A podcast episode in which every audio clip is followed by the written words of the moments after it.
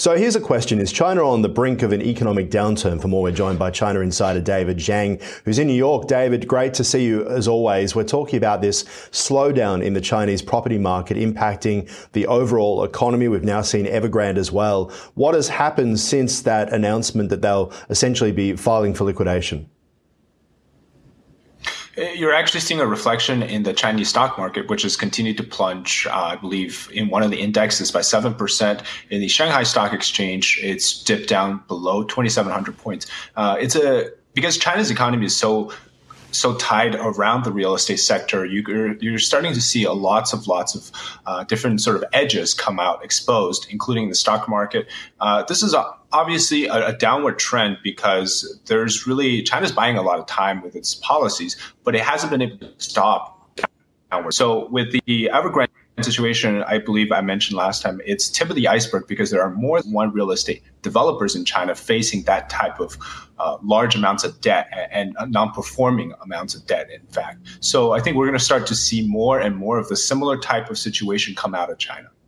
And obviously, with Chinese New Year coming up, there had been hope a lot of people would be traveling around. It's a real chance to catch up with family members and a huge uh, period where we see people moving around. Um, but we know that this time around it's really different, right? We're seeing that um, people don't have as much money. Stories of people are catching the train, uh, taking 48 hours to get somewhere rather than the bus because it's a little bit cheaper. Um, it, it, really is starting to hit those working class and middle class Chinese workers um, in a way that China had essentially promised wouldn't happen.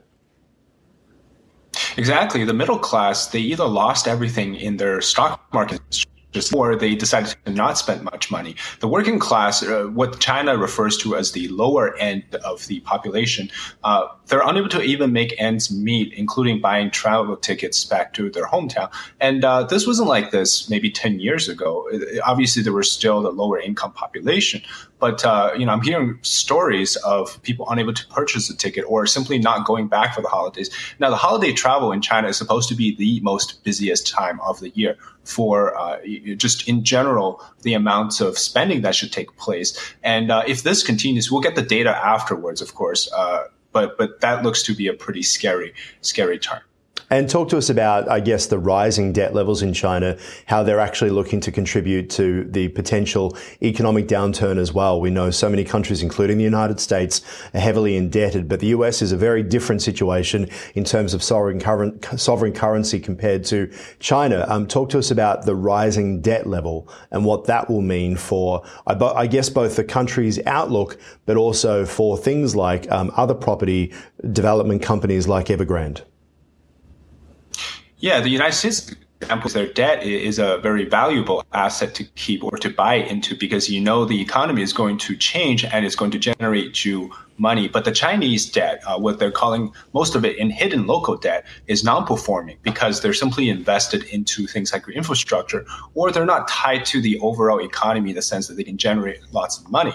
So Chinese debt, it's really bad debt, and, and uh, because the state has long used printing money as a way to bail them out, it's only pushed the problem further away, not solve it. Uh, so at, at, some point, it amounts to a huge amounts of uh, money that needs to be paid back, but there's simply not enough to cover that in the current state of the economy. So unless a miracle happens, there's simply not enough money in the system to to really solve the issue. And that's just in the uh, whether that's an investment or whatnot. But there's also the stock market, the real estate. So I would say there's three heavy baggages that China has or the Chinese government has to deal with, uh, and it doesn't have enough well, what does it mean for Xi Jinping, right? We, we talk about what it means for the people, but what does it mean for Xi Jinping when we look at the global implications of decisions that were made during COVID, like the lockdown, that really has restricted the bounce back, restricted the growth. I mean, five years ago, we were talking about China taking over the United States economy. Now we're talking about global imp- implications of a significant economic collapse. Well, for Xi, it's honestly, frankly, just a slap in the face because the policies he's, he's directed to project outwards that China is strong has backfired. Uh, it has driven away foreign investments. It has driven away partnerships. And so I think if he keeps this up, it's going to continue to backfire. And I fortunately don't see him turning back easily as he is the dictator and they don't tend to uh, admit their mistakes easily. That is very true. We know that well. David Zhang from China Insider. Always appreciate your time here on Ticker. And of course, you can check out China Insider on YouTube and also on the web. We'll talk to you again soon, my friend.